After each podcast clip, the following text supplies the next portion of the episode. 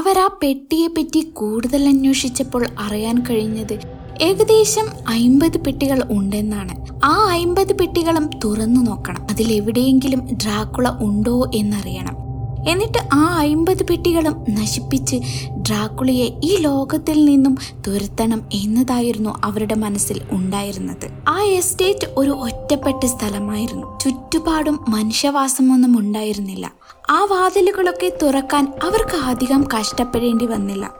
അകത്ത് കയറിയതും അവിടെ മുഴുവനും ഇരുട്ടായിരുന്നു. അവർ അവരുടെ കയ്യിലുണ്ടായിരുന്ന വെളിച്ചം ഉപയോഗിച്ച് അവിടെയെങ്ങും തിരയാൻ തുടങ്ങി. ഒടുവിൽ അവർ ഒരു മുറിയിൽ എത്തിച്ചേർന്നു. ആ മുറിയിലെത്തിയപ്പോൾ അവിടെ കണ്ടത് കുറെ പെട്ടികൾ അവിടെ അടുക്കി വെച്ചതായിരുന്നു. അതിൽ നിന്നൊക്കെ രക്തത്തിന്റെ മണമുണ്ടായിരുന്നു. അവർ എല്ലാ പെട്ടിയിലും ഓരോ കുരിശും വച്ച് ഉള്ളിപ്പൂക്കൾ വിതറി ആണിയടിച്ച് ശക്തിയായി അടച്ചു. അങ്ങനെ ചെയ്താൽ ഡ്രാക്കുളയ്ക്ക് ആ പെട്ടിയിലൊന്നും വന്ന് കിടക്കാൻ സാധിക്കില്ലെന്നായിരുന്നു അവരുടെ കണ്ടെത്തൽ.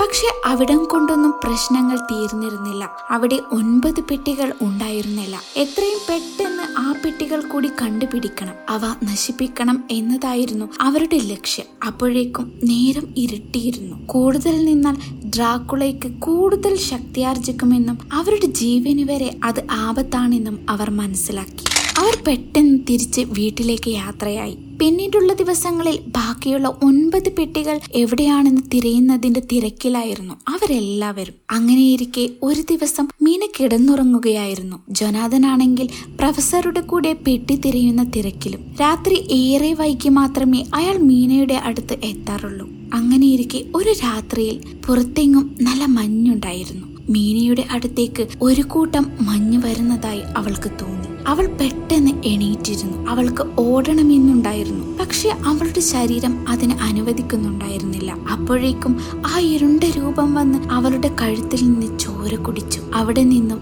മാഞ്ഞു പോയിരുന്നു അതൊക്കെ ഒരു ദുസ്വപ്നം പോലെ മാത്രമേ അവൾക്ക് ഓർമ്മ ഉണ്ടായിരുന്നുള്ളൂ അങ്ങനെ ദിവസങ്ങൾ കഴിയും തോറും മീന വളരെ അസ്വസ്ഥയായും ക്ഷീണിച്ചതുപോലെയും ജനാദന് തോന്നി. ഡോക്ടർ വന്ന് പരിശോധിച്ചപ്പോഴാണ് മനസ്സിലായത് ലൂസിയെ പോലെ മീനയെ ഡ്രാക്കുള പിടിപെട്ടിരിക്കുന്നു എന്നത്. അന്ന് രാത്രി അവരെല്ലാവരും മീനയുടെ മുറിയിൽ ഒളിച്ചിരുന്നു. അന്ന് കുറച്ച് നിലാവുള്ള രാത്രിയായിരുന്നു. അങ്ങനെ കുറെ കാത്തിരിപ്പിനൊടുവിൽ എന്തോ ഒന്ന് ആ മുറിയിലേക്ക് വരുന്നതായി അവർക്ക് തോന്നി. അതൊരു പിശാചിനെ പോലെയുള്ള രൂപമായിരുന്നു. രക്തത്തിനു വേണ്ടി ദാഹിക്കുന്ന ഒരു സിംഹത്തിന്റെ മുഖഭാവമായിരുന്നു അതിന്. കൂർത്തു വളർന്ന പല്ലുകൾ ചോര പോലെ കത്തുന്ന കണ്ണുകൾ എല്ലാം കൊണ്ടും ഒരു പേടിപ്പെടുത്തുന്ന രൂപം. ഇരുട്ടിൽ നിന്നും വെളിച്ചത്തിലേക്ക് വന്നപ്പോഴാണ് അവർക്ക് മനസ്സിലായത്. അത് ഡ്രാക്കുളയായിരുന്നു. മീനയുടെ അടുത്ത് വരുന്നുണ്ടായിരുന്നു.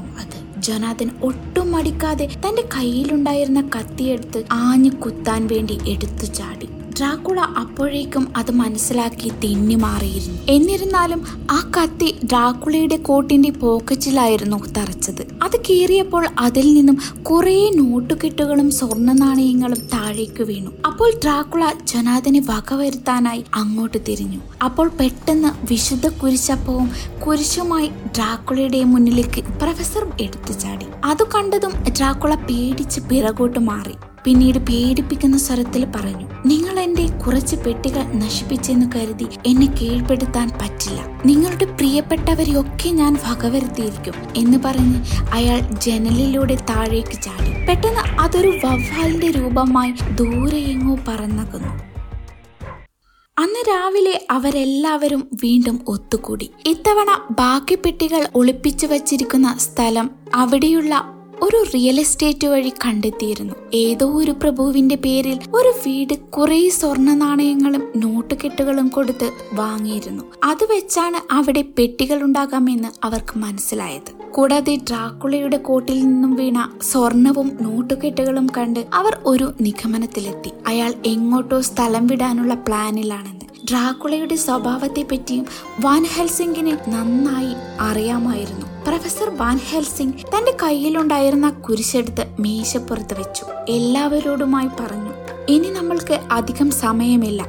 ഡ്രാക്കുളയെ എത്രയും പെട്ടെന്ന് തളക്കണം. മനുഷ്യരക്തം മാത്രം കുടിച്ചാണ് ഡ്രാക്കുള ജീവിക്കുന്നത്. ഇനി ഡ്രാക്കുളയ്ക്ക് അത് കിട്ടാതെ പോലെ വരുത്തണം. ഡ്രാക്കുള അത്ര നിസാരനല്ല. അവന് നിഴലില്ല. അവന്റെ പ്രതിബിംബം കണ്ണാടിയിൽ പതിയാറില്ല. ഉരുക്കിന്റെ ബലമാണ് അവന്റെ കൈകൾക്ക്. ഏതൊരു രീതിയിലും രൂപം മാറാനും അവന് കഴിയും. കാറ്റാകാനും മഞ്ഞുതുള്ളികളാകാനും ചെന്നായാകാനും വവ്വാലാകാനും ഒക്കെ അവന് പറ്റും. പക്ഷെ സൂര്യൻ ഉദിച്ചു കഴിഞ്ഞാൽ അവന്റെ എല്ലാ ശക്തികളും ക്ഷയിച്ചു പോകും. അതുകൊണ്ട് തന്നെ സൂര്യൻ അസ്തമിക്കുന്നതിന് മുൻപ് തന്നെയാകണം അവനെ നേരിടേണ്ടത്. ഉള്ളിപ്പൂക്കളും കുരിശും കാട്ടുറോസിന്റെ കൊമ്പുകളും കുരിശപ്പവും ഇതൊക്കെ അവനെ ദുർബലനാക്കും. അതുകൊണ്ട് എല്ലാവരുടെ കൈവശവും അത് വഹിക്കണം. അങ്ങനെ എല്ലാ പ്ലാനിങ്ങോടും കൂടി ബാക്കി പെട്ടികൾ നശിപ്പിക്കാൻ ആ വീട്ടിലേക്ക് അവർ യാത്രയായി. അവിടേക്ക് പോകും വഴി സെവാട്ട് തന്റെ നായ്ക്കളെയും കൂടെ കൂട്ടിയിരുന്നു. അവർ ആ വീട്ടിലെത്തി വാതിൽ പൊളിച്ച് അകത്തു കയറി. മുന്നിൽ കണ്ട റൂമിൽ അവർ അന്വേഷണം തുടങ്ങി. പിന്നീട് ഒരു റൂമിൽ നിന്നും പെട്ടികൾ കണ്ടെത്തി. അവർ അത് മന്ത്രം ജപിച്ച് അടക്കാൻ ആ പെട്ടിയുടെ അടുത്തേക്ക് പോകുമ്പോഴേക്കും ഒരു കൂട്ടം ജ്വലിക്കുന്ന കണ്ണുകൾ അവരുടെ അടുത്തേക്ക് വരുന്നുണ്ടായിരുന്നു. പെട്ടെന്ന് അതിന്റെ എണ്ണം കൂടിക്കൂടി വന്നു. പിന്നീട് ലൈറ്റ് അടിച്ചു നോക്കുമ്പോഴാണ് അവർക്ക് മനസ്സിലായത് ഒരുപാട് എലികൾ അവരെ ആക്രമിക്കാൻ വരുന്നുണ്ടായിരുന്നു. എന്തോ മുന്നേ പ്ലാൻ ചെയ്തതുപോലെ സെവാഡ് ഒരു വിസിൽ നൽകി. അപ്പോഴേക്കും പുറത്തുനിന്നും സെവാടിന്റെ നായ്ക്കൾ അകത്തു കയറി ആ എലികളെ മൊത്തം കടിച്ചു തിന്നാൻ തുടങ്ങി. അതോടെ ബാക്കി വന്ന എലികൾ എങ്ങോട്ടോ പോയി മറഞ്ഞു. ഡ്രാക്കുളയെ പറ്റി ഒരുപാട് അന്വേഷിച്ചത് കൊണ്ടായിരിക്കണം സെവാഡിന് ഇങ്ങനെ സംഭവിക്കുമെന്ന് മുൻകൂട്ടി അറിയാൻ കഴിഞ്ഞത്. അങ്ങനെ എല്ലാം ഒന്ന് ശാന്തമായതിനു ശേഷം അവർ ഓരോ പെട്ടിയിലും ഉള്ളിപ്പൂക്കളും കുരിശും വെച്ച് അടക്കാൻ തുടങ്ങി. അപ്പോഴാണ് അവർ ശ്രദ്ധിച്ചത് അതിൽ ഒരു പെട്ടി കാണാതായിരിക്കുകയാണ് അവർക്ക് ടെൻഷൻ കൂടി വന്നു. കാരണം ആ ഒരു പെട്ടിയുമായി ഡ്രാക്കുള എങ്ങോട്ടോ രക്ഷപ്പെട്ടിരിക്കുന്നു എന്ന കാര്യം അവർക്ക് മനസ്സിലായിരുന്നു. അങ്ങനെ നിരാശയോടെ അവർ തിരിച്ച് വീട്ടിലേക്ക് പോയി. വീട്ടിലെത്തിയപ്പോഴാണ് മീനയ്ക്ക് ഒരാശയം തോന്നിയത്. തന്നെ ഡ്രാക്കുള കീഴ്പ്പെടുത്തിയത് കൊണ്ട് തന്നെ ഹിപ്നോട്ടിസം ചെയ്താൽ ഒരു പക്ഷേ ഡ്രാക്കുളയെ പറ്റി ഒരു സൂചന ലഭിക്കുമെന്ന്. പിന്നെ ഒട്ടും വൈകിച്ചില്ല. ഡോക്ടർ ഹിപ്നോട്ടിസം ചെയ്യാൻ തുടങ്ങി. അങ്ങനെ മീന ഗാഠമായ നിദ്രയിലേക്ക് പോയി. പ്രൊഫസർ ചോദിച്ചു മീന നീ ഇപ്പോൾ എവിടെയാണ്? മീന വിവരിക്കാൻ തുടങ്ങി. ഒന്നും കാണാൻ വയ്യ. ഇരുട്ടാണ് ചുറ്റുപാടിലും. പക്ഷെ കടലിലെ തിരമാലകളുടെ ശബ്ദം മാത്രം കേൾക്കാം. കപ്പൽ നങ്കൂരമിടുന്നതിന്റെ ശബ്ദവും കേൾക്കാം. അത്ര മാത്രമേ മീനയിൽ നിന്നും വിവരം ലഭിച്ചുള്ളൂ. പിന്നീട് ഒട്ടും വൈകിക്കാതെ മീനയെ ആ വീട്ടിൽ നിർത്തി അവർ തൊട്ടടുത്തുള്ള തുറമുഖത്തേക്ക് യാത്രയായി. അവിടെ അന്വേഷിച്ചപ്പോഴാണ് അറിയുന്നത് തലേന്ന് ഒരു കപ്പൽ ട്രാൻസൽവേനിയ ഭാഗത്തേക്ക് പോകുന്നുണ്ടെന്നും അതിൽ പെട്ടികൾ കയറ്റുന്നതിന് വേണ്ടി ഒരാൾ തർക്കിക്കുന്നുണ്ടായിരുന്നു എന്നും. പിന്നീട് അവർ വീണ്ടും ഒത്തുകൂടി. അവർ പ്ലാനിങ്ങിൽ മുഴുകി. പ്രൊഫസർ വാൻഹൽ സിംഗും മീനയും ഡ്രാക്കുളുടെ കൊട്ടാരത്തിൽ പോകാമെന്നും ജനതനും ആർത്തറും ട്രാൻസൻവേനിയയുടെ അടുത്തുള്ള തുറമുഖത്ത് കാത്തു നിൽക്കാമെന്നും തീരുമാനിച്ചു. പ്രൊഫസർ സെവാഡ് തൊട്ടപ്പുറത്തുള്ള മറ്റൊരു തുറമുഖത്തിൽ കാത്തു നിൽക്കാമെന്നും പറഞ്ഞു. പക്ഷേ ജനതനും മീനയെ ഡ്രാക്കുളയുടെ കൊട്ടാരത്തിൽ കൊണ്ടുപോകുന്നതിൽ എതിർപ്പുണ്ടായിരുന്നു. എന്നാൽ അവിടം പോയാൽ മാത്രമേ മീനയിൽ പ്രവേശിച്ച ഡ്രാക്കുളയുടെ ആധിപത്യം നശിപ്പിക്കാൻ കഴിയുമെന്നും അല്ലെങ്കിൽ ലൂസിയെ പോലെ അവൾ ഒരു രക്തരക്ഷസായി മാറുമെന്നും ഡോക്ടർ പറഞ്ഞപ്പോഴാണ് ജനതൻ അത് അംഗീകരിച്ചത്. അങ്ങനെ മൂന്ന് പേരും മൂന്ന് വഴിക്ക് യാത്രയായി. കുറച്ച് ദിവസങ്ങൾ കാത്തിരുന്നപ്പോൾ ആ കപ്പൽ തുറമുഖത്ത് എത്തി.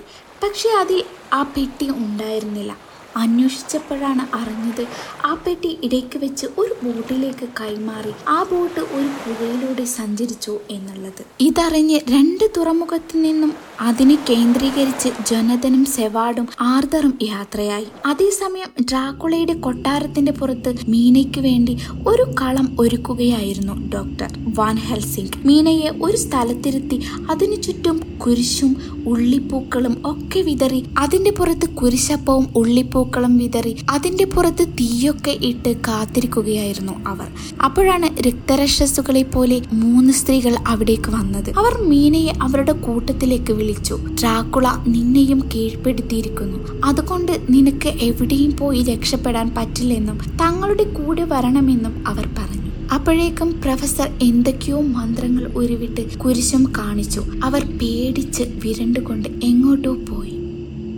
രാത്രി എന്തൊക്കെയോ പേടിക്കുന്ന ശബ്ദങ്ങൾ കേട്ട് അവർ അവിടെ ഉറങ്ങി. രാവിലെ ആയപ്പോൾ പ്രൊഫസർ നേരെ കൊട്ടാരത്തിന്റെ ഉള്ളിൽ പോയി അവിടെ കാണുന്ന മൂന്ന് പെട്ടികൾ തുറന്നു നോക്കി. അതിൽ മൂന്നിലും തലേദിവസം കണ്ട രക്തരക്ഷസുകളുടെ ശരീരമായിരുന്നു. ഒട്ടും വൈകിക്കാതെ അവയുടെ നെഞ്ചിൽ കത്തി ആഴ്ന്നിറക്കി അവരുടെ ശിരസും അറുത്തു മാറ്റുകയും ചെയ്തു. ആ പെട്ടികളൊക്കെ ശക്തമായി മന്ത്രങ്ങൾ ഉരുവിട്ടുകൊണ്ട് അടച്ചു വെച്ചു അന്ന് വൈകുന്നേരം അവർ ഡ്രാക്കുളയ്ക്ക് വേണ്ടിയും ജനാദന് വേണ്ടിയും കാത്തിരുന്നു. അപ്പോഴാണ് ഒരു കുതിരവണ്ടി അങ്ങോട്ടേക്ക് വരുന്നതായി അവർ ശ്രദ്ധിച്ചത്. അവർ സൂക്ഷിച്ചു നോക്കി.